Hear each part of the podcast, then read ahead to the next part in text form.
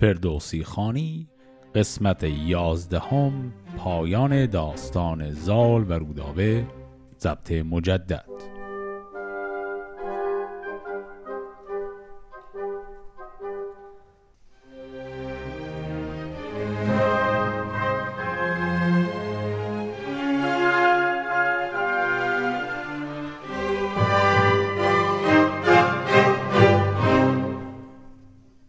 قسمت قبل دیدیم که هم سام پدر زال و هم مهراب و سیندخت والدین روداوه از ماجرای عاشقی اینها خبردار شدند. علاوه بر اونها منوچهر هم خبردار شد و دیدیم منوچهر در یک اقدام ناگهانی دستور داد به سام که لشکر بکشه حمله کنه به منطقه کابل. حالا ادامه داستان. به مهراب و دستان رسید این سخن که شاه و سپه بود فکندند بن. خروشان ز کاول همی رفت زال فروهشت لفج و برآورد یال. کلمه لفج یعنی همون لب. این اصطلاح لب فروهشتن هم یعنی خیلی ناراحت بودن. مدل امروزیش در زبان آمیانه میشه. کسی که لب و لوچش آویزونه اصطلاحا میگیم. پس الان زال خبردار شده. مهراب هم همینطور که تصمیم شاه و دستوری که به سام داده چی بوده؟ همی گفت اگر اجده های دو جم بیاید بگیتی بسوزد به دم چو کاول ستان را بخواهد پسود نخستین سر من بباید درود. اینجا هم کلمه درود به معنی سلام و اینا نیست. این فعل فعل همون درو کردنه. نخستین سر من به باید درود یعنی اول سر من رو باید بزنه. به عبارتی باید از اون نعش من رد شه اگه می‌خواد بیاد سراغ کابل. به پیش پدر شد پر از خون جگر پر اندیشه دل پر ز گفتار سر. چون آگاهی آمد به سام دلیر که آمد ز ره بچه نر شیر همه لشکر از جای برخواستند درفش فریدون بپیراستند پذیره شدن را چپیره شدند سپاه و سپه بود پذیره شدند. همه پشت پیلان به رنگین درفش بیا راسته سرخ و زرد و بنفش. چو دستان پدید آمد از دور سام برانگیخت پالای زرین ستام. چو روی پدردی دستان سام پیاده شد از اسب و بگذارد گام. بزرگان پیاده شدند از دو روی چه سالارخواه و چه دیهیم جوی. زمین را ببوسید زال دلیر سخن گفت با او پدر نیز دیر. نشست از بر تازی اسبی سمند چو زرین درخشند کوهی بلند. بزرگان همه پیش اوی آمدند به تیمار و با گفتگوی آمدند که آزرده گشته است بر تو پدر ره پوزش آرا مکش هیچ سر. چون این داد پاسخ که از این باک نیست مرا نیز بر جای خون خاک نیست. پدر گرم مغزن در آرد خرد همانا سخن بر سخن نگذرد. نگر تا گشاید زبان را به خشم من از شرمش آبن در آرم به چشم. چون این تا به درگاه سام آمدند گشاد دل و شاد کام آمدند. خب تا اینجاش که داریم می‌بینیم زال خیلی شاکی و ناراحته و داره میگه برم به پدرم بگم این چه تصمیمی گرفته و منصرفش کنم. چیزایی که تا الان شنیدیم صرفا شرح استقبال لشکریان و اطرافیان سام بود از زال. زال الان اونجا تو کابل بود. پس زال به عبارتی تو این داستان الان معلوم شده که همش رفته اونجا همون نزدیکی های کاخ مهراب داره همجوری برای خودش زندگی می‌کنه یا حضوری داره اونجا. و حالا برگشته به سمت همون زابلستان که می‌خواد با پدرش صحبت کنه. بزرگان بهش گفتن پدرت از دستت خیلی شاکیه. زال هم گفت خب منم خیلی شاکیم پس الان می‌خوام برم با هم صحبتی کنند. فرود آمد از اسب سام سوار. همان در زمان زال را داد بار. چو زالن در آمد به پیش پدر زمین را ببوسید و گسترد. پر. یکی آفرین کرد بر سام گرد و زاب دو دیده همی گل سترد که بیدار دل پهلوان شاد باد روانش گراینده داد باد. ز تیغ تو الماس بریان شود زمین روز جنگ تو گریان شود. کجا دیزه تو جهد روز جنگ شتاب آیدن در سپاه درنگ. این کلمه دیزه را هم قسمت قبل داشتیم یعنی همون اسب سیاه رنگ. زمین نسپرد شیر با داد تو روان و خرد گشت بنیاد تو. همه مردم از داد تو شادمان ز داد تو یابد زمین و زمان مگر من که از داد بی بهرم وگرچه به پیوند تو شهرم. یکی مرغ پروردم خاک خرد زگیتی مرا نیست با کس نبرد. ندانم همی خیشتن را گناه که بر من کسی را بدن هست راه. مگر آنکه سام یلستم پدر دگر هست با این نژادم هنر. ز مادر بزادم بیانداختی به کوهندرم جایگه ساختی. نه گهواره دیدم نه پستان نه شهر نه از هیچ خشی مرا بود بر ببردی به کوهی بیافگندیم دل از ناز آرام برکندیم. فکندی به تیمار زاینده را به داتش سپردی فزاینده را. تو را با جهان آفرین بود جنگ که از چه سیاه و سپید است رنگ. کنون کم جهان آفرین پرورید به مهر خدایی به من بنگرید هنر هست و مردی و تیغ یلی. یکی یار چون مهتر کاولی. ابا گنج با تخت و گرز گران ابا رای و با داد تاج سران. نشستم به کاول به فرمان تو نگه داشتم راه و پیمان تو که چون کین جویی به کار آیمت درختی که کشتی به بار آیمت. ز مازندران هدیه این ساختی هم از گرگساران بدین تاختی که ویران کنی خان آباد من. چون این دادخواهی همی داد من؟ من اینک به پیش تو استادم. تن بنده خشم تو را دادم به دره میانم به دو نیم کن. ز کاول مپیمای با من سخون خب این سخنان غرا و پر از عصبانیتی که شنیدیم حرفهای زال بود. خطاب به پدرش. بازم خیلی ظرایف داشت. زال اول کلا با لحن کاملا مثبتی شروع کرد. سلام و درود خدمت پدرش که بزرگترین پهلوان کشوره و یه عالمه چخانم کرد درباره اینکه اصلا پهلوانی مثل تو کلا وجود نداره. کلا از این در وارد شد. بعد خیلی سری چرخشش داد گفت که لطف توی پهلوان به همه می‌رسه. همگان از داد و لطف و عدالت تو خوشحال و خورسندن غیر از یکی پسری که داری که من باشم. به من که رسید دیگه لطف و داد و اینایی در کار نیست. از بچگی که ما رو اینجوری کردی کل اون داستان بچگی شو سیمرغ همین رو دوباره آورد وسط. کل اونها رو گفت و بعد آرام آرامی هرچه حرفاش جلوتر رفت لحنش غلیزتر و شاکیتر و عصبیتر شد. به آخرش که رسید دیگه رسما گفت بیا منو بکش راحت شو بعد برو سراغ کابل. اینجا هم گفت که به دره میانم به دو نیم کن. این کلمه رو قبلا داشتیم. به دره یعنی با اره. میگه یعنی بیا با اره منو نصف کن اگه می‌خوای بری سراغ کابل. حالا این صحبت ها رو سام شنید و می‌خواد جواب بده. سپه بود چو بشنید گفتار زال. برافراخت گوش و فرو برد یال. بدو گفت آری همین است راست. زبانت بدین راستی پادشاست. همه کار من با تو بیداد بود. دل دشمنان بر تو برشاد بود. ز من آرزو خود همین خواستی به تنگی دل از جای برخواستی. مشو تیز تا چاره کار تو بسازم کنون نیز بازار تو. یکی نامه فرمایم اکنون به شاه. فرستم به دست توی نیک خواه سخن هرچه باید به یاد آورم روان و دلش سوی داد آورم. اگر یار باشد جهاندار ما به کام تو گردد همه کار ما. خب واکنش سام هم خیلی جالب بود. سام اصلا هیچ بحثی با پسرش نکرد. گفت که بله درست میگی. من در حق تو ظلم های زیادی کردم و الان می‌خوام که این ظلم ها رو نکنم. تو یک تقاضایی از من داشتی که همون وصلت با دختر شاه کابل بود. من هم بهش پایبندم و خب چارش چی؟ حالا می‌خواد چه کاری کنه با اون دستوری که منو چهر داده؟ گفت من این نامه می نویسم به عنوان شفاعت. میدمش دست تو. تو می‌بری این نامه رو به دربار منوچهر من با این نامه می‌خوام کاری کنم. منوچهر نظرش عوض شه و این لشکرکشی و جنگ با کابل رو کلا بذاره کنار. پس الان سام می‌خواد یک نامه ای رو اینجا بنویسه.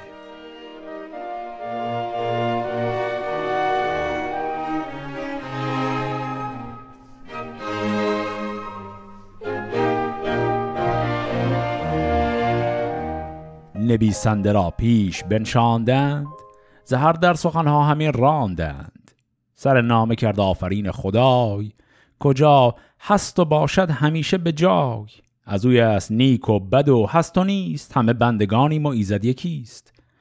هر آن چیز کو خواست اندر بوشن بران است چرخ روان را روشن. این کلمات بوشن و روشن هم این نونشو که وردارید معنیش مشخص میشه. بوشن میشه همون بوش یعنی بودن هستی. روشن هم میشه همون روش یعنی شیوه.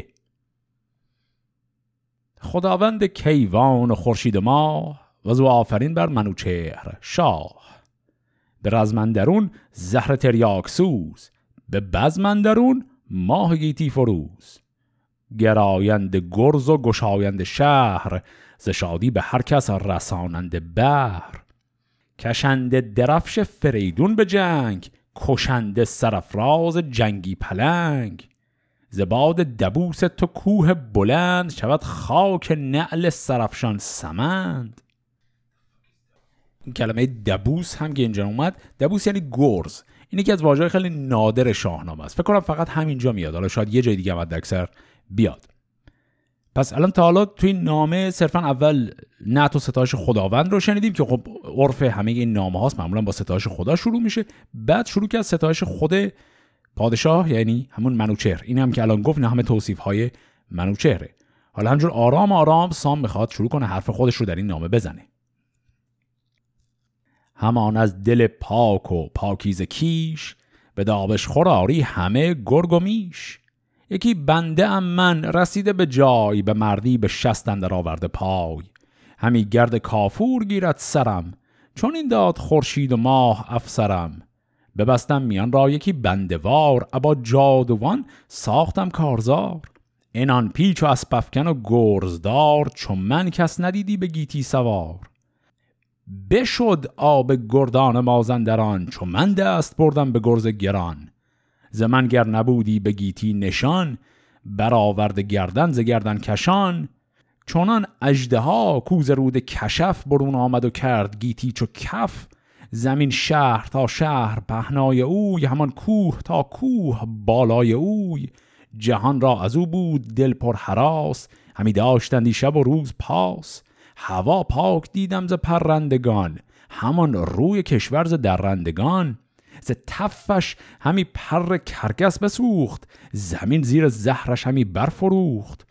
نهنگ دوژم برکشیدی از آب همان از هوا درکشیدی عقاب. زمین گشت بی مردم و چارپای جهانی مرو را سپردند جای. چو دیدم که در جهان کس نبود که با او همی دست یارست سود به زور جهاندار یزدان پاک بیافگندم از دل همه ترس و باک. میان را ببستم به نام بلند نشستم بر آن پیل پیکر سمند به زینندرون گرزه گاف سر به بازو کمان و به گردن سپر. برفتم به سان نهنگ دوژم. مرا تیز چنگ و ورا تیز دم.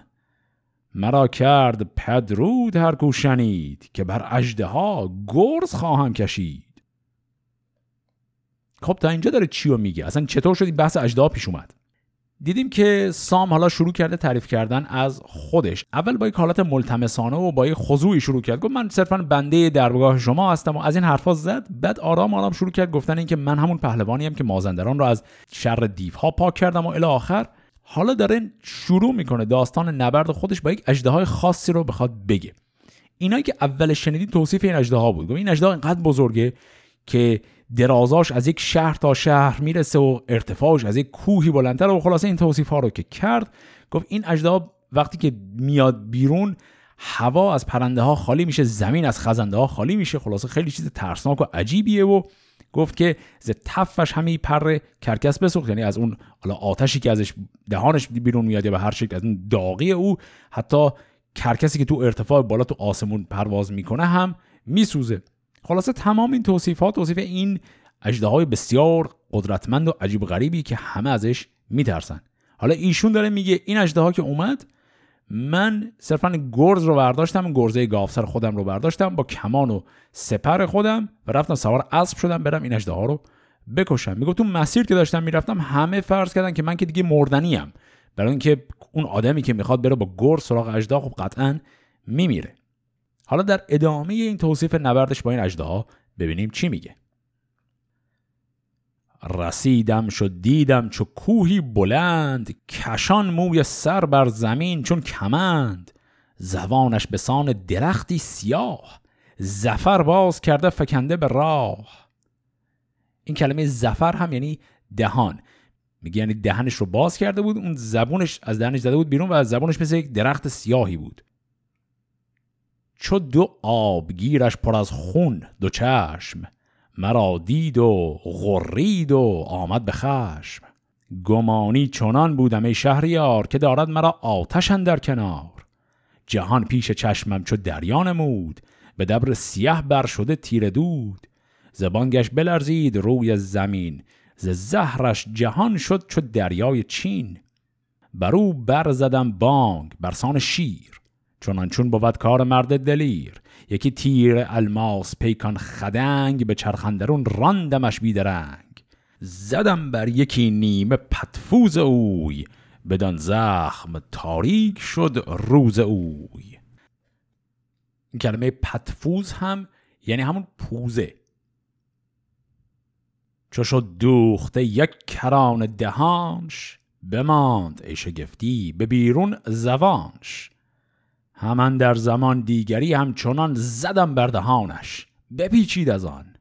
سه دیگر زدم بر میان زفرش برآمد همی جوش خون از جگرش.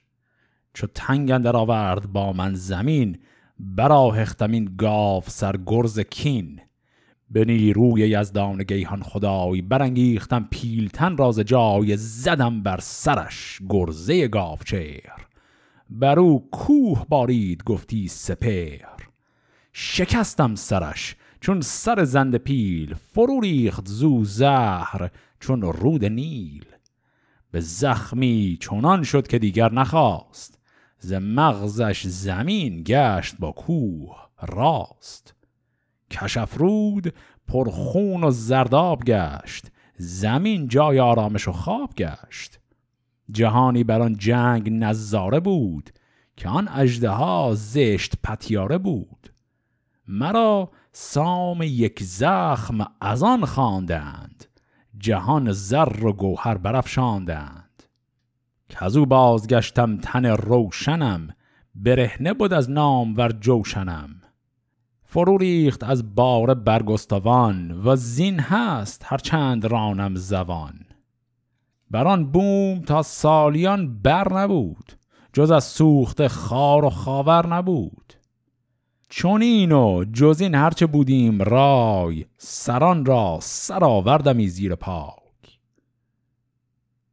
خب اینجا داستان کشتن این اجده خاص رو تمام کرد. دیدیم که گفت چجوری این اجده رو کش گفت سه تا تیر بهش زدم و هر ستاره هم به اشکال مختلف به دهان این اجده زد. احتمالا به خاطر اینکه اجده از دهانش آتشی چیزی میاد بیرون این دهان اجده رو خواست یه جوری ببنده. با این تیرها زد و طور دهنش رو بس که زبونش هم از لای دهنش بیرون موند و وقتی این اجده اسلحه اصلیش که همون آتشش هست دیگه ازش گرفته شده بود دیدیم که سام اومد و با گرزش یک ضربه به این اجده زد و با همون یک ضربه رو کشت. این کلمه زخم هم که چند بار شنیدیمش احتمالا قبلا گفتم حالا باز هم تکرار می‌کنم زخم در شاهنامه و کلا در ادبیات قدیم به معنای این زخمی که ما امروز در فارسی معاصر میگیم نبوده. زخم معنیش یعنی ضربه. پس وقتی میگم یک زخم زدم یعنی یه ضربه زدم. ما در قسمت قبل این رو داشتیم که سام یک گرزی دستش بود. توصیف این گرز رو که خواست بکنه یک کلمه گفت. گفت این گرز یک زخم خودم رو برداشتم. من اون موقع گفتم این به زودی توضیح میده جریان یک زخم چیه. الان توضیح داد. گفت یه لقبی من دارم. به من میگن سام یک زخم. و لقبم از این داستان میاد که این اجدهای خاص رو فقط با یک ضربه گرز کشتم و به همین دلیل به میگن سام یک زخم. و بعد هم گفت که اون منطقه تا سالها گفت همش پر از خار بود. به خاطر وجود این اجده هیچ آبادانی هیچ طبیعتی هیچ چیز قشنگی اونجا نبود. و با کشتن اون اجده ها اون منطقه به حال معمول و متعارف برگشت. حالا سام ادامه میده. کجا من چمانیدمی باد پای بپرداختی شیر درنده جای. کنون چند سال است تا پشت زین مرا تختگاه است و اسبم زمین. همه گرگ ساران و مازندران تو را راست کردم به گرز گران. نکردم زمانی بر و بوم یاد.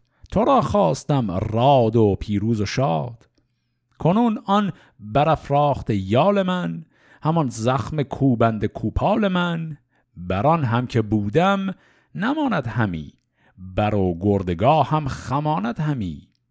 کمندی بینداخت از دست شست زمانه مرا باشگونه ببست.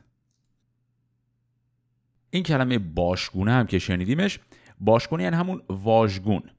تو این بیت کلمه شست هم که گفت منظور سنشه. میگه یعنی من الان دیگه پیر شدم به سن 60 سالگی دارم می‌رسم و دیگه اون پهلوان بزرگ و قدرتمندی که الان توصیفش بود دیگه اون داره آرام آرام پیر میشه. به عبارتی می‌خواد بحث رو ببره به سمت پسر خودش. داره میگه من من سام چون این کارهایی کردم این شرح فتوحات و پهلوانی های منه اما دیگه سنی از من داره میگذره. حالا داره مقدمه چینی می‌کنه که درخواست پسر خودش رو این وسط بگه. به این شکل میگه. سپردیم نوبت کنون زال را که شاید کمربند و کوپال را. یکی آرزو داردن در نهان بیاید بخواهد ز شاه جهان. یکی آرزو کان به یزدان نکوست کجا نیکوی زیر فرمان اوست. نکردیم بی رای شاه بزرگ که بنده نباید که باشد سترگ. همانا که با زال پیمان من شنیده است شاه جهانبان من. به پیش من آمد پر از خون رخان. همی چاک چاک آمدش زستخان. مرا گفت بر دار آمل کنی سزاتر که آهنگ کاول کنی. چو پرورده مرغ باشد به کوه فکنده به دور از میان گروه. چونان ماه بیند به کاول ستان چو سرو سهی بر سرش گلستان چو دیوانه گردد نباشد شگفت. از او شاه را کین نباید گرفت. کنون رنج مهرش به جای رسید که بخشای شارت هر کس بدید. ز بس رنج کودید بر بیگناه چنان رفت پیمان که بشنید شاه. گسی کردمش با دلی مستمند چون آید به نزدیک تخت بلند همان کن که با مهتری در خورد. تو را خود نیاموخت باید خرد. چون نامه نبشتند و شد رای راست ستد زود دستان و بر پای خواست بیامد به زین اندر آورد پای برآمد خروشیدن کرنای خب اینجا نامه هم تمام شد. یه مروری هم بکنیم یک دو تا کلمه هم داشت که توضیح می‌خواد. بحث رو برد به سمت زال گفت دیگه من سن ازم گذشته این پسرم زال از من به یادگار میمونه و می‌خواد جایگزین من بشه و این پسر یک تقاضایی داره. تقاضاش هم همون بحث عاشقیشه. گفت که این پسر به من گفت اگر بر آمل من دار بزنی بهتر از اینه که پاشی بیای و به کابل بخوای حمله کنی. همون قضیه که زال گفته بود بعد از نش من رد اگه می‌خوای بیای سراغ کابل. بعدم اینجا سام دو تا نکته رو گفت. یکی رو به شاه گفت شما خاطرتون از من جلوی خود شما یه قولی دادم که دل این بچه رو نشکنم. الان این قول رو من باید به هر حال بهش پایبند بمونم. این یه برای حرفش بود. نکته دوم این بود که یه مقداری هم همچین تقبیح کرد پسرش رو. یعنی به عبارتی داره سعی می‌کنه یه کمی هم تخفیف بگیره از شاه با این ترفند. داره میگه ببینید این پسر با حیوانات بزرگ شده. این آدم زیاد ندیده در زندگیش. و به همین دلیل اولین دختر خوشگلی که دید این عاشقش شده. و ماهایی که به حال تو تمدن بزرگ شدیم ماها از اون انتظار بیشتری میره. ولی از این بچه انتظار نمیره. این کلا تجربه ای نداره با آدما زندگی نکرده. الان هم عاشق شده دیگه هیچ کارش نمیشه کرد. خلاصه با این لحن داره سعی می‌کنه که نظر شاه رو برگردونه. در نهایت هم گفت که این پسر رو دارم میفرستم با همین نامه. اینجا کلمه هم داشت گفت گسی کردمش. گسی همون گسیل هست. یعنی گسیلش کردم فرستادمش. و حالا زال با این نامه میره به سمت منوچهر. حالا باز اینجا داستان یک مقدار می‌خواد بره یه طرف دیگه. الان باز تمرکز تا حالا روی سام و زال بود. حالا دوباره برگردیم کابل و ببینیم مهراب و سیندخ دارن چه کار می‌کنن.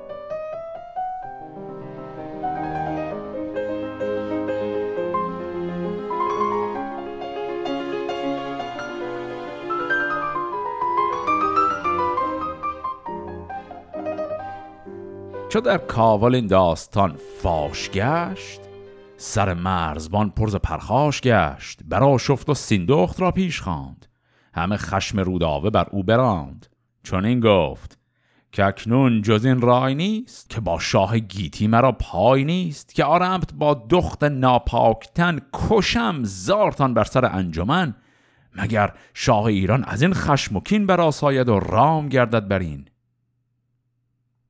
خب پس اینجا می‌بینیم آقای مهراب که شنیده این خبری که منوچهر می‌خواد لشکر بکشه به سمت کاول ایشون انقدر مستاصل هست که داره یک تصمیم بسیار عجیب غریبی می‌گیره و میگه که من اصلا توان مقابله با شاهیران که ندارم. من میام شما مادر و دختر رو همینجا می‌کشم تا شاه بفهمه که من دشمنی باش ندارم که خب خیلی هم حالا منطق عجیب غریبیه. و واضحه که در حقیقت مهراب انقدر مستاصله که اصلا نمی‌دونه داره چی میگه. حرف خیلی بی ربط و پرت و پلایی داره می‌زنه. و این وسط اون کسی که می‌خواد چاره جویی کنه سیندخته. چو بشنید سیندخت بنشست پست دل چارجوی اندر اندیشه بست. و آن پس دوان دست کرده به کش بیامد بر شاه خورشید. فش بدو گفت بشنو ز من یک سخن. چو دیگر یکی کامت آید بکن. تو را خواسته گرز بحر تن است ببخشو بدان که این شب آبستن است. اگر چند باشد شب دیر یاز برو تیرگی هم نماند دراز. شود روز چون چشم رخشان شود زمین چون نگین بدخشان شود. بدو گفت مهراب که از باستان مزن در میان یلان داستان. بگویان چه دانی و جان را بکوش. وگر چادر خون به تن بر بپوش.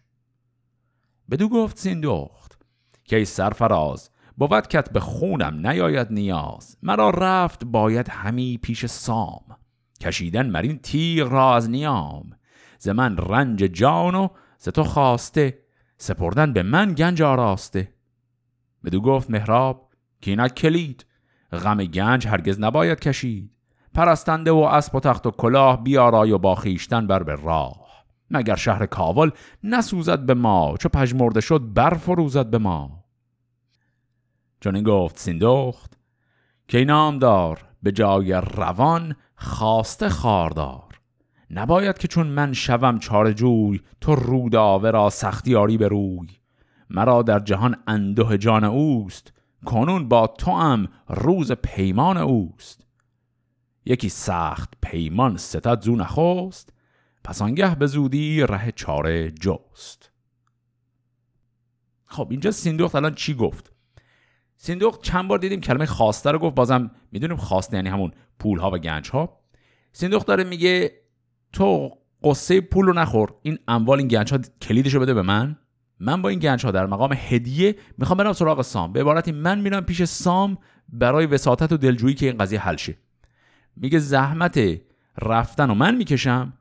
زحمت اون پول و اموال و هدایا رو تو بکش. دیگه قصه چیز دیگه رو نخور من این رو درستش می‌کنم. مهرابم فعلا پذیرفته. و بعدم دیدیم سیندوخ گفت من نگرانم که اگه من برم تو یه بلای سر این دختر میاری. قول بده با من که کاری به کارش نداشته باشی. و مهراب هم این قول رو داد. بیاراست تن را به دیبای زر. به در را به یاقوت پرمایه سر. پس از گنج خزراز بهر نصار برون ریخ دینار چون سی هزار. ده حسب گرانمایه با ساز زر پرستنده پنجه به زرین کمر. به سیمین ستام آوریدند سی از اسپان تازی و از پارسی. ابا توق زرین پرستنده شست یکی جام مر هر یکی را به دست. پر از مشک و کافور و یاقوت و زر یکی پرز گوهر یکی پر شکر. چهل تخت دیبای پیکر به زر ترازش همه گونه گونه گوهر به زرین و سیمین دو صد تیغ هند چوزو سی به زهر آب داده پرند.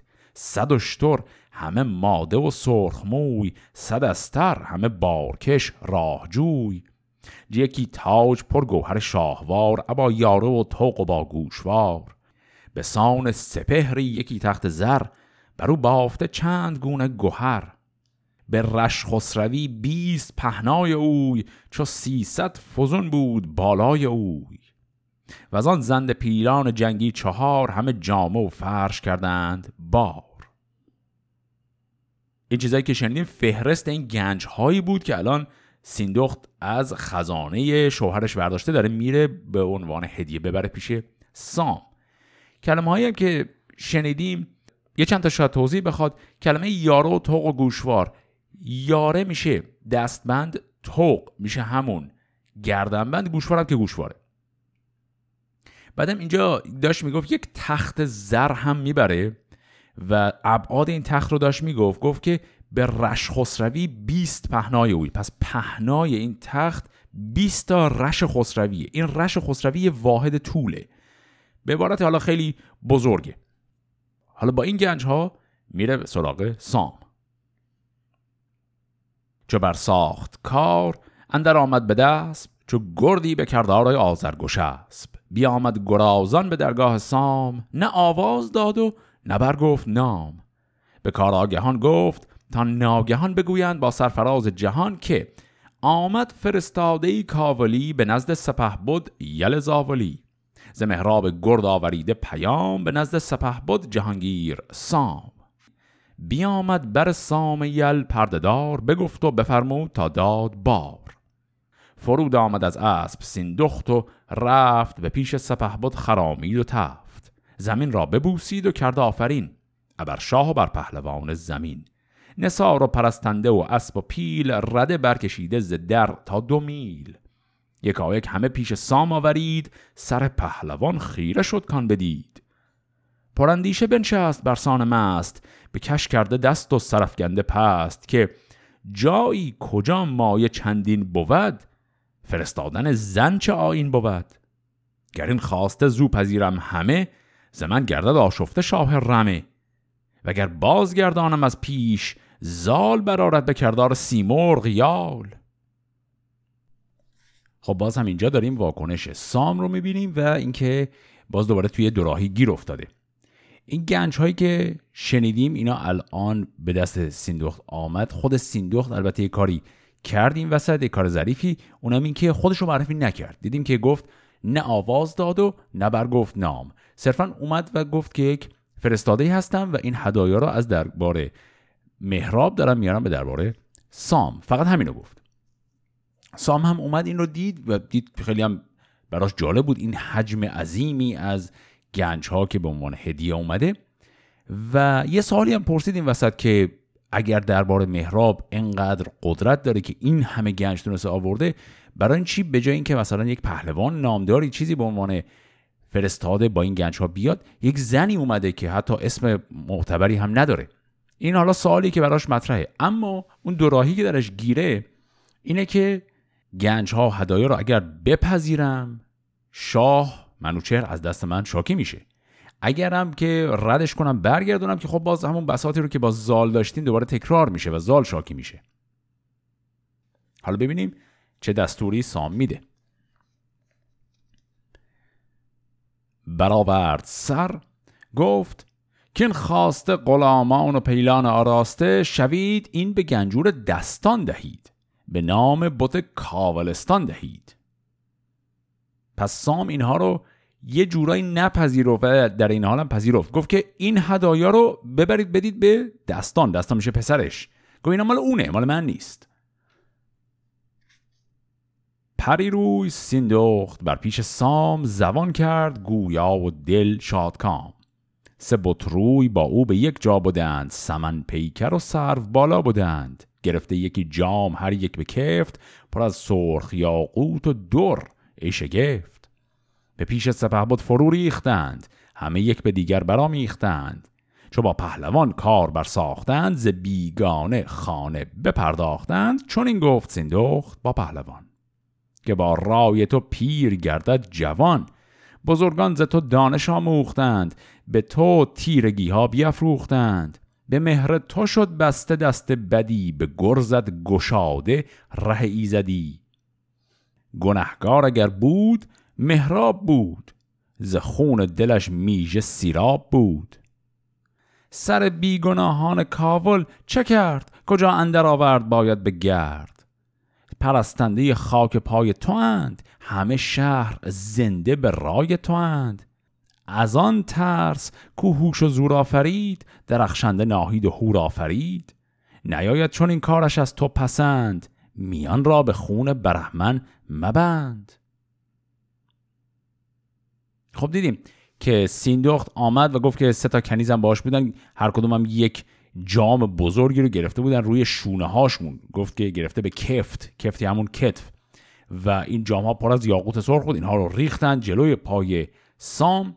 و بعد سیندخت شروع کرد حرف زدن. گفت پیامی که من از طرف مهراب دارم اینه که اگر شما با من یعنی مهراب دشمنی دارید مردم بیگناه کابل چه گناهی کردن؟ چرا می‌خواد بیاد کل این منطقه رو نابود کنید؟ این مردم بیگناه رو هم بکشید. و بعد گفت که از خدا بترس. خدا راضی نیست به این کار.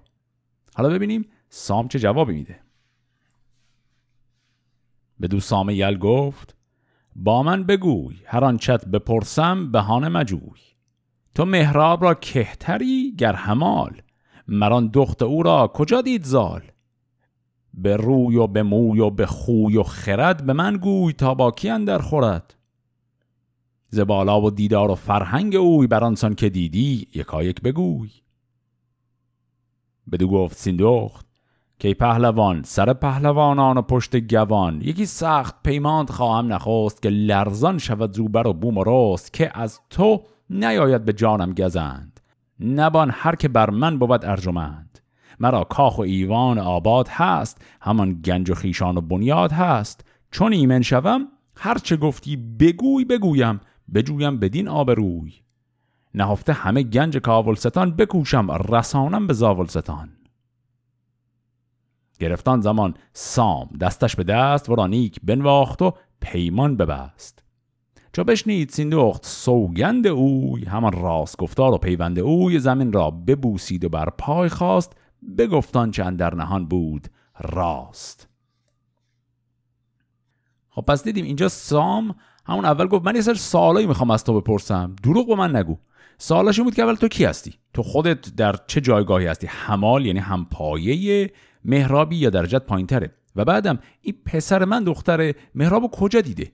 و بعدم شروع کرد پرسیدن که این دختر مهراب برای من بگو اصلا کلا چه جور آدمی در چه رده و جایگاهی هست؟ اصلا شایسته هست یا نه؟ اینجا بود که سیندخت گفت من یک پیمانی از تو می‌گیرم. سوگند بخور که به من هیچ آزاری نرسونی و همینطور به این اعضای این گروهی که با من آمدن و من بعد همه حقیقت رو به تو میگم. سام هم دیدیم که دست او رو در دست گرفت و پیمانش رو بست با او که به او هیچ آسیبی نرسونه. حالا سیندخت الان می‌خواد واقعیت رو افشا کنه. که من خیش زحاکم ای پهلوان زن گرد مهراب روشن روان همان مام روداوه ماهروی که دستان همی جان فشاند بر روی. همه دودمان پیش یزدان پاک شب تیره تا برکشد روز. چاک همی بر تو بر خواندیم آفرین همان بر جهاندار شاه زمین. کنون آمدم تا هوای تو چیست؟ ز کاول تو را دشمن و دوست کیست؟ اگر ما گنهگار و بدگوهریم بدین پادشاهی نه اندر خوریم من اینک به پیش تو هم مستمند. بکش کشتنی را و بندی ببند. دل بیگناهان کاول مسوز که بس تیر روز اندر آید به روز. سخنها چو بشنید از او پهلوان زنی دید با رای و روشن روان. به رخ چون بهار و به بالا چو سرو میانش چو غرو و برفتن تزرو چون این داد پاسخ که پیمان من درست است اگر نکسلت جان من.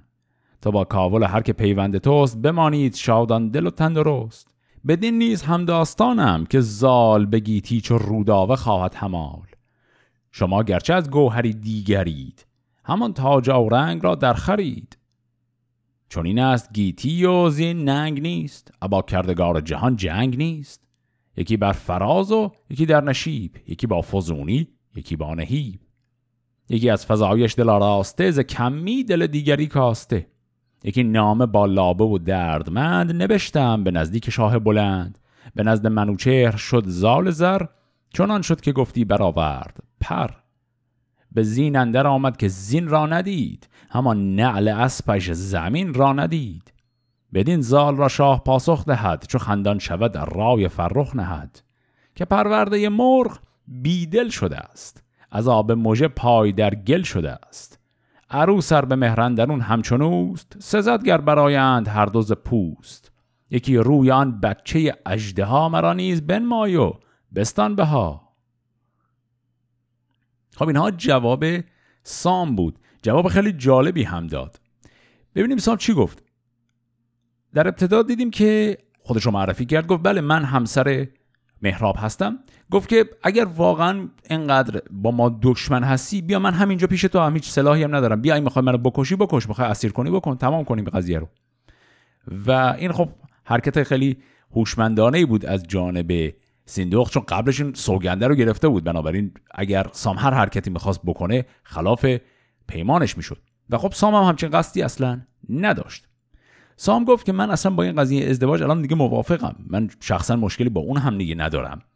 و گفت که یک نامه هم نوشتم خطاب به منوچر الان دادم دست پسرم که بره اونم که بتونه موافقت شاه رو بگیره دیگه کلا قضیه حله. مشکلی نداریم.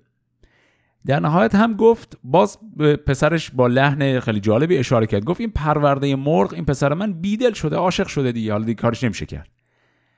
بعدش اون بیت آخر اون نکته ظریف بود. داره با حالت کنایامیزی سام میگه حالا این عروس ما این که قرار عروسمون بشه اینم به ما نشونش بدید ببینم چه شکلی به هر حال. بعد این رو می‌خواد بگه میگه یکی رویان بچه اجده ها مرا نیز بنمای.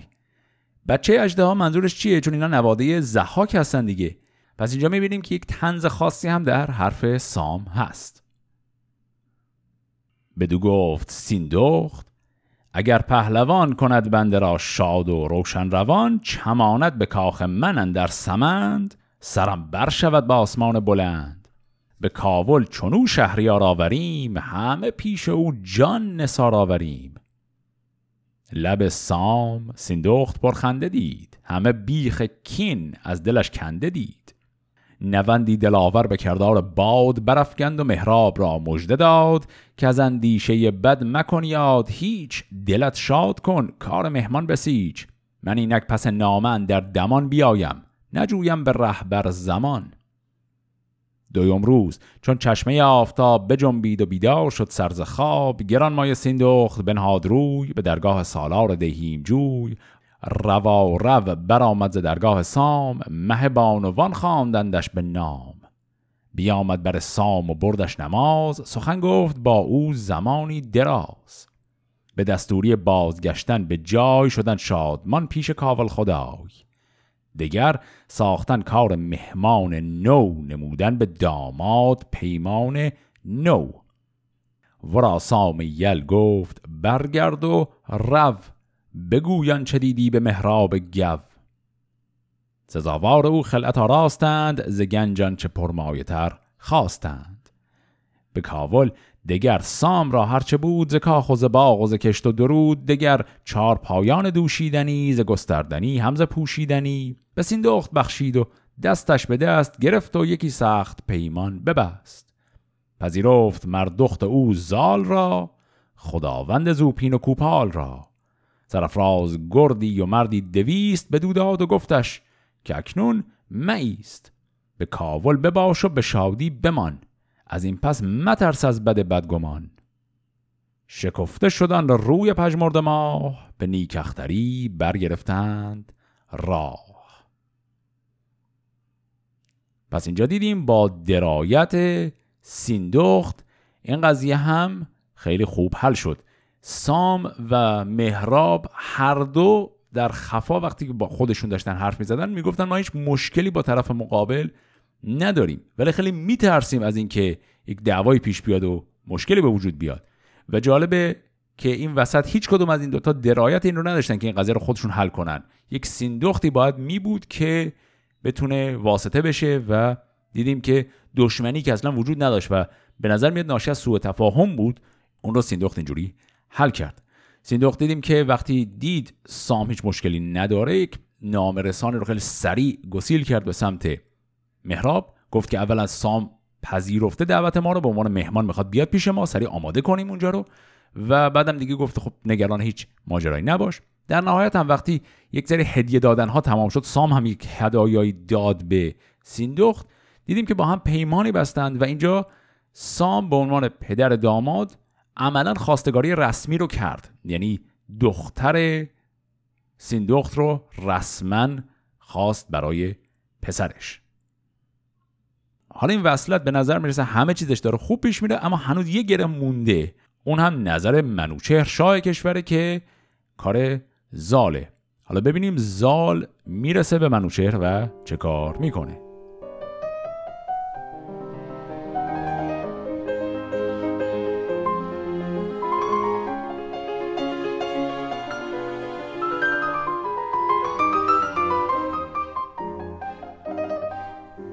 پس آگاهی آمد سوی شهریار که آمد ز زال سام سوار. پذیره شدندش همه سرکشان که بودند در پادشاهی نشان. چون آمد به نزدیکی بارگاه سبک نزد شاهش گشادند راه. چون نزدیک شاه اندر آمد زمین ببوسید و بر شاه کرد آفرین. زمانی همی داشت بر خاک روی بدو داده دل شاه آزرنجوی. بفرمود تا رویش از خاک خشک ببردند شادان سوی گرد مشک. بیامد بر تخت شاه هرجمند بپرسید از اون شهریار بلند که چون بودی ای پهلوان زاده مرد؟ بدین راه دشخار با باد و گرد. به فر تو گفتا همه بهتری است ابا تو همه رنج رامشگری است از او بستدن نامه پهلوان بخندید و شد شاد و روشن روان. چو برخاند پاسخ چنین داد باز. که رنجم فزودی به دلبر دراز ولی کن بدین نامه دلپذیر که بنبشت با درد دل سام پیر. اگرچه مرا هست دلزین دو جم برانم نیندیشم از بیش و کم. بسازم برارم همه کام تو گر این است آرام و فرجام تو. پس دیدیم که زال اومد به دربار اول خب تعظیمش رو کرد احترام ها رو گذاشت بعد اینجا یک نمونه ای از حاضر جوابی ها و زرنگی های زال رو هم دیدیم. منوچهر ازش پرسید که این راه دشواری که اومدی این سختی ها رو که تحمل کردی چطور حالت؟ جوابی که زالداد گفت به فر تو همه بهتری است ابا تو همه رنج رامشگری است. به عبارت یعنی چهره شما رو که دیدم حالم خیلی هم بهتر شد. خیلی همچین جواب خوب و شایسته ای داد. منوچهر خوشحال شد. نامه رو هم گرفت از دست او. نامه رو هم که خوند گفت ببین من برام خیلی ناراحت کننده است. این تقاضا رو بپذیرم. ولی به قول امروزی ها به خاطر گل جمال روی پدر شما باشه چشم. پس این مشکل هم به همین سادگی به نظر میاد حل شد. ببردند خالیگران خان زر. شهنشاه بنشست با زال زر. بفرمود تا نامداران همه نشستند بر خان شاه رمه. چون از خان خسرو بپرداختند به تخت دیگر جای می ساختند. چون می خورده شد نامور پور سام نشست از بر اسب زرین ستام برفت و بپیمود بالای شب پرندیش دل پرز گفتار لب.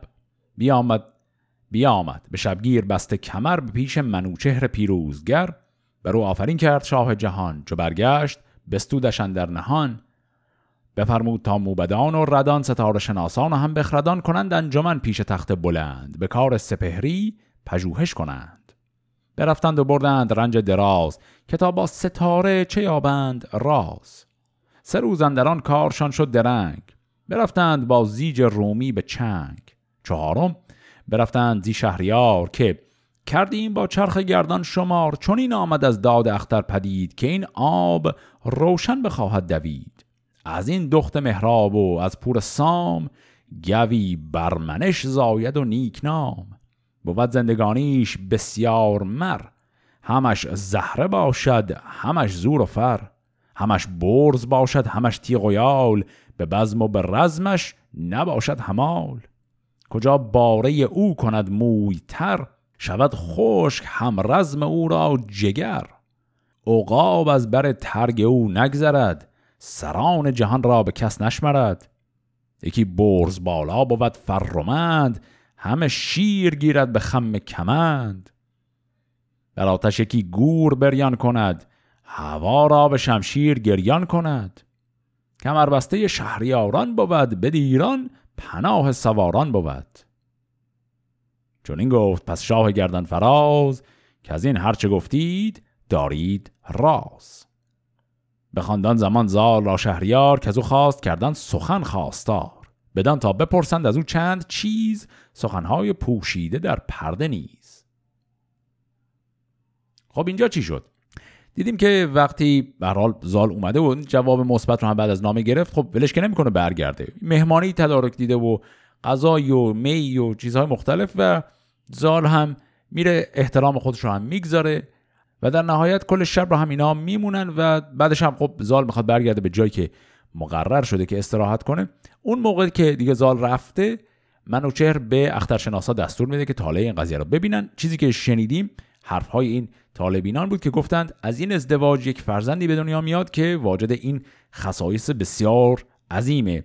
گفتن دیگه این بزرگترین پهلوان ایران خواهد شد. هیچ کسی اصلا در حد و درجه او نیست و در نهایت هم گفت به ایران پناه سواران این فرد خواهد بود که نتیجه این ازدواجه.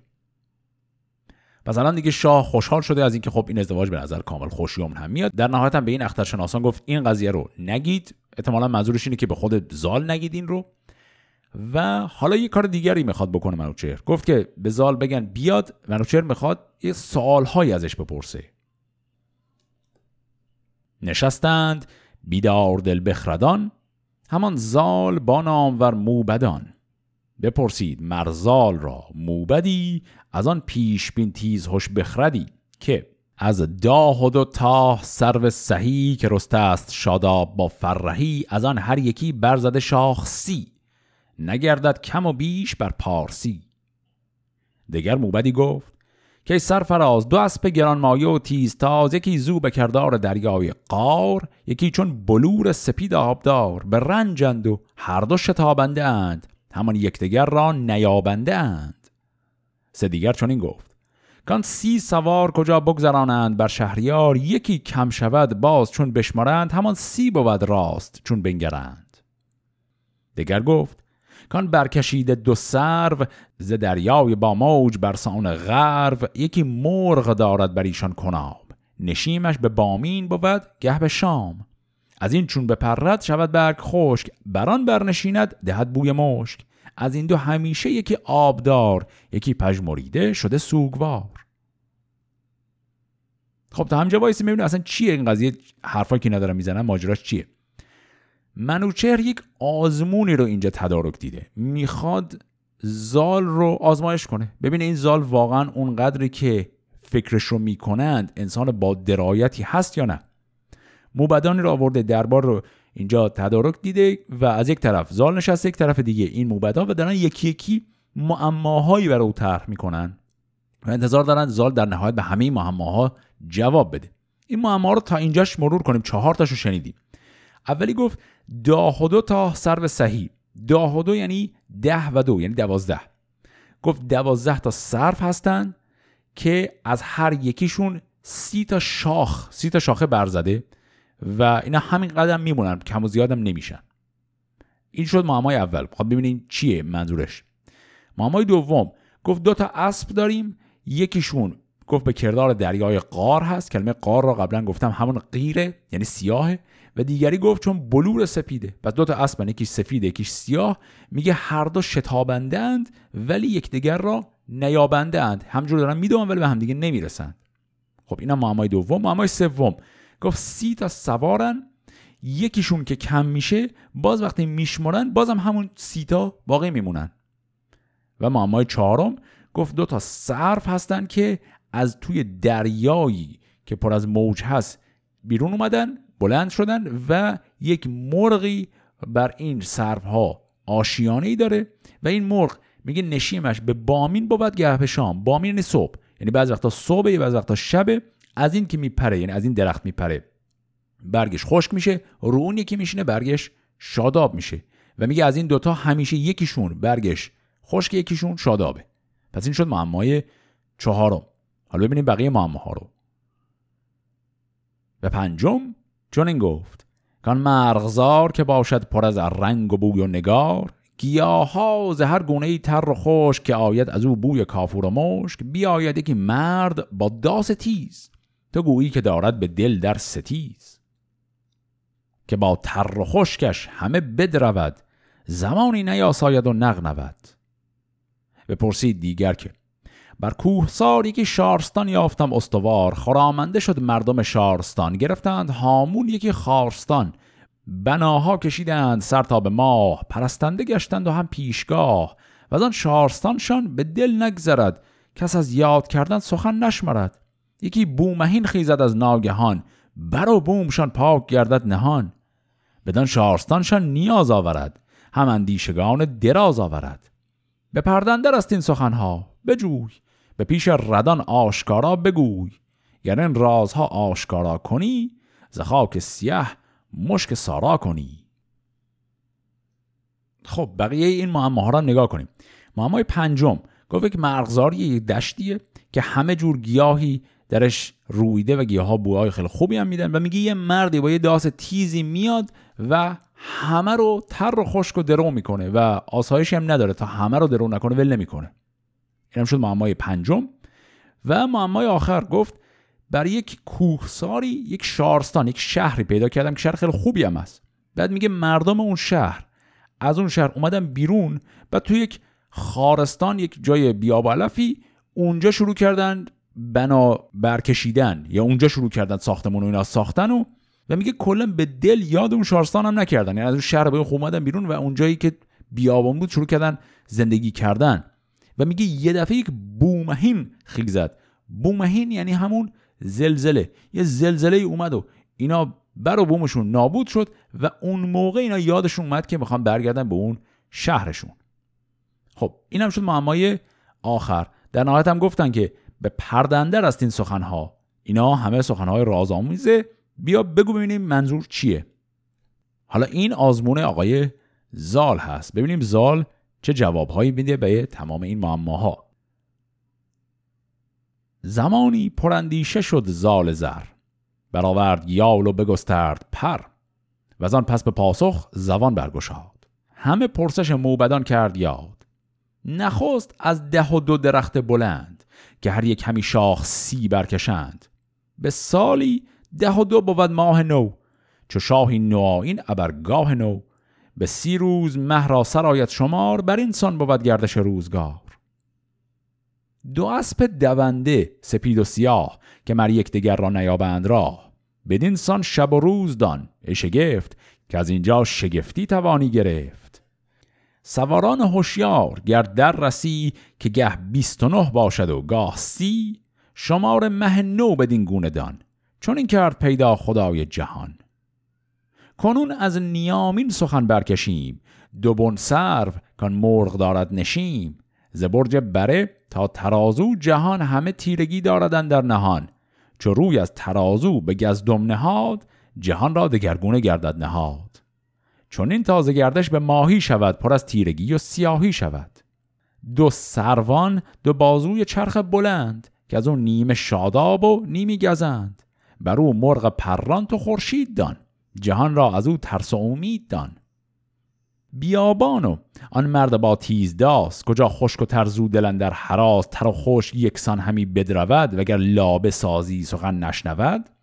دروگر زمان است و ما چون گیا همانش نبیره همانش نیا.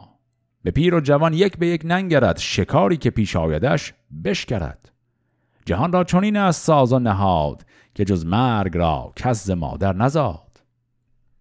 از این در در آید بدان بگذرد زمانه بر او دم همی بشمارد. دگر شارستان بر سر کوهسار سرای درنگ است و جای شمار. همین خارستان چون سرای سپنج که هم ناز و گنج است و هم درد و رنج. همی دم زدن بر تو بر بشمارد همو پروراند همو بسپرد. براید یکی باد با زلزله زگیتی برارد خروش و خله. همه رنج ما مانده با خارستان. گذر کرد باید سوی شارستان. کسی دیگر از رنج ما برخورد نپاید بدونیست هم بگذرد. چون این رفت از آغاز یک سر سخن همین باشد و نو نگردد کهن. اگر توشمان نیک نامی بود روانها بدان سرگرامی بود. اگر آز ورزیم پیچان شویم. پدید آید آنگه که بیجان شویم. گریوان ما سر به کیوان برست از این بهره ما یکی چادر است که بر روی پوشند و بر سرش خاک. همه جای بیم است و تیمار و باک.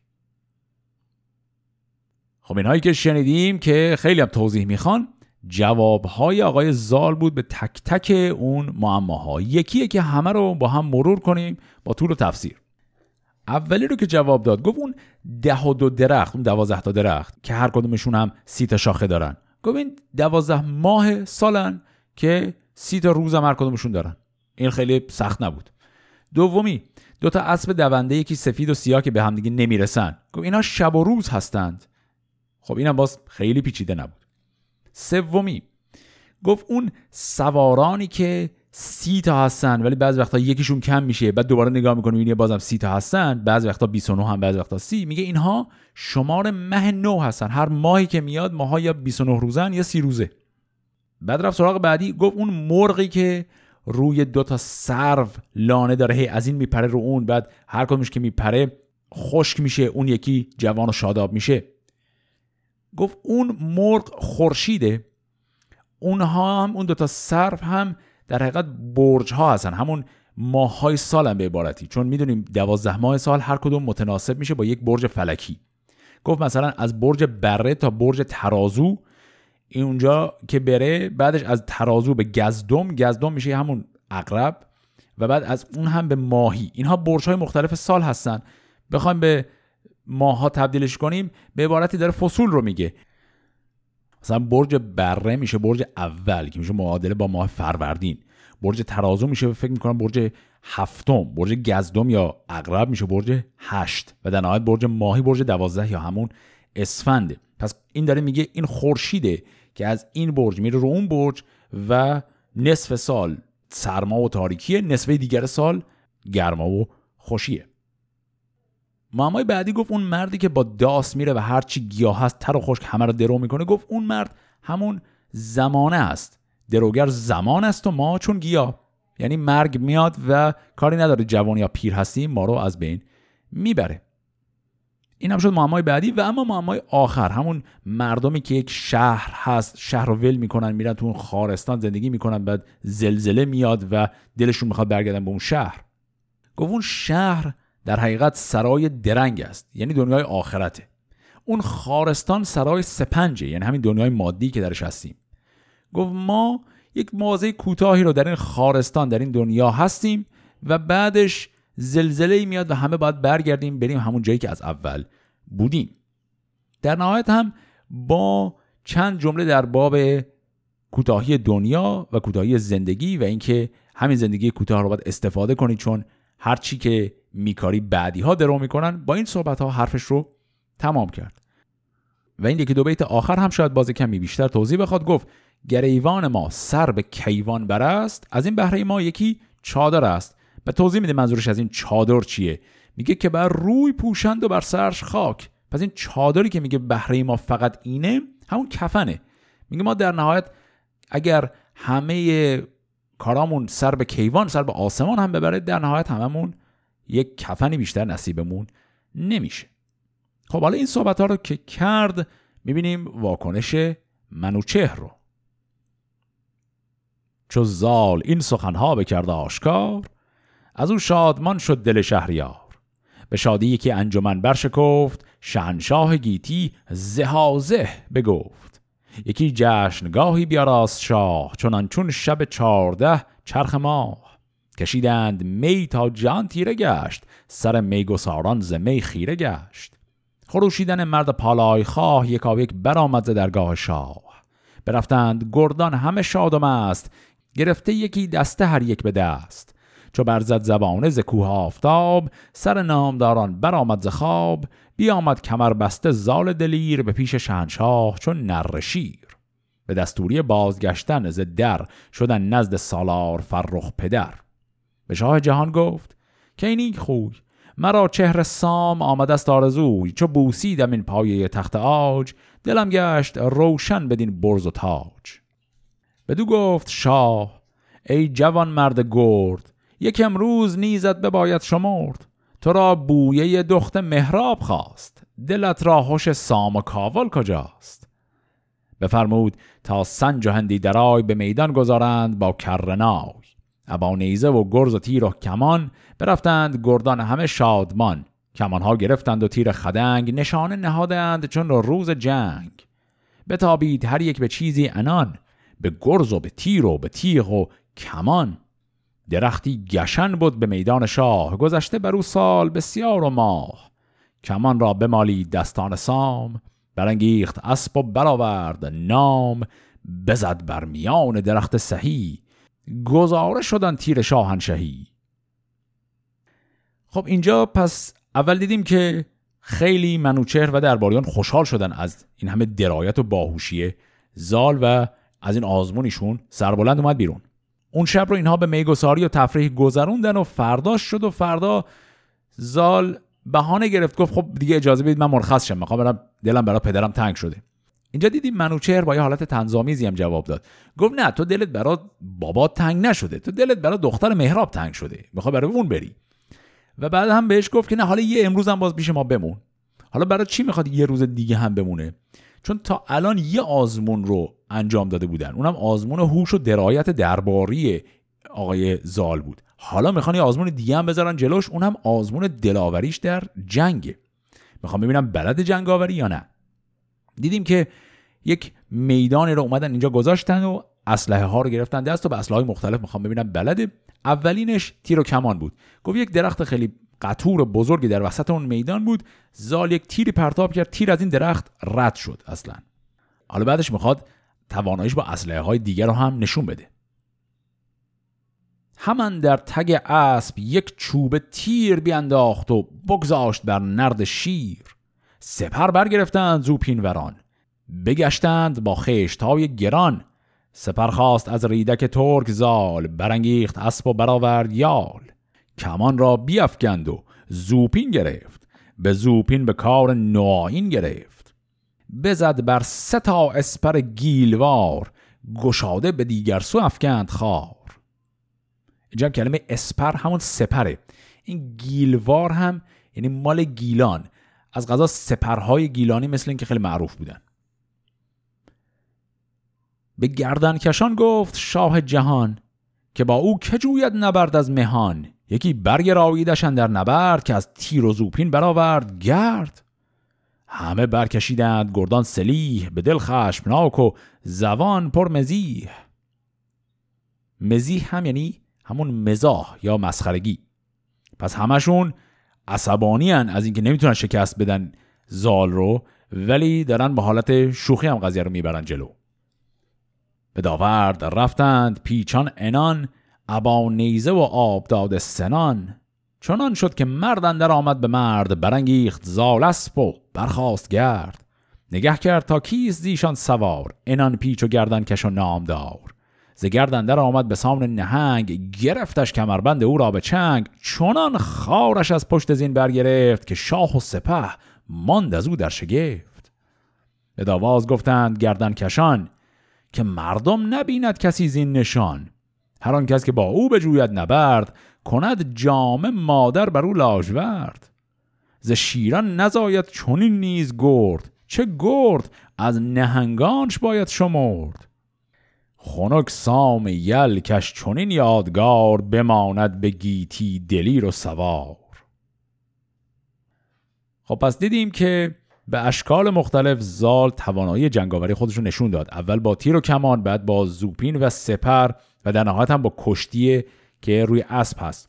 از روی اسب کمربند حریف رو گرفت و او رو از زین پرتاب کرد. در نهایت هم همه تعریف کردن که واقعا خوش به حال سام که همچین پسری داره. یه کلمه نهنگ هم اینجا داشتیم. اینو من مطمئن نیستم قبلا هم توضیح دادم اما حالا اگر ندادم هم الان میگم اگرم دادم که حالا برای محکم کاری کلمه نهنگ در شاهنامه زیاد میاد در کنار اسم حیوانات دیگری مثل پلنگ و شیر و اینها. نهنگ در شاهنامه و کلا در ادبیات فارسی قدیم ربطی به اون پستاندار دریایی نداره. ربطی اون نهنگ یا وال که در اقیانوس هست نداره. نهنگ در ادبیات فارسی قدیم یعنی همون تمساح. البته حالا خیلی فرقم نمی‌کنه. صرفا اینجا دارن توصیفی می‌کنن که یعنی زال چه پهلوان قوی هست. بر او آفرین کرد شاه بزرگ. همان نامور مهتران سترگ. بزرگان سوی کاخ شاه آمدند کمر بسته و با کلاه آمدند. یکی خلعت راست شاه جهان که از آن خیره گشتند یک سر مهان.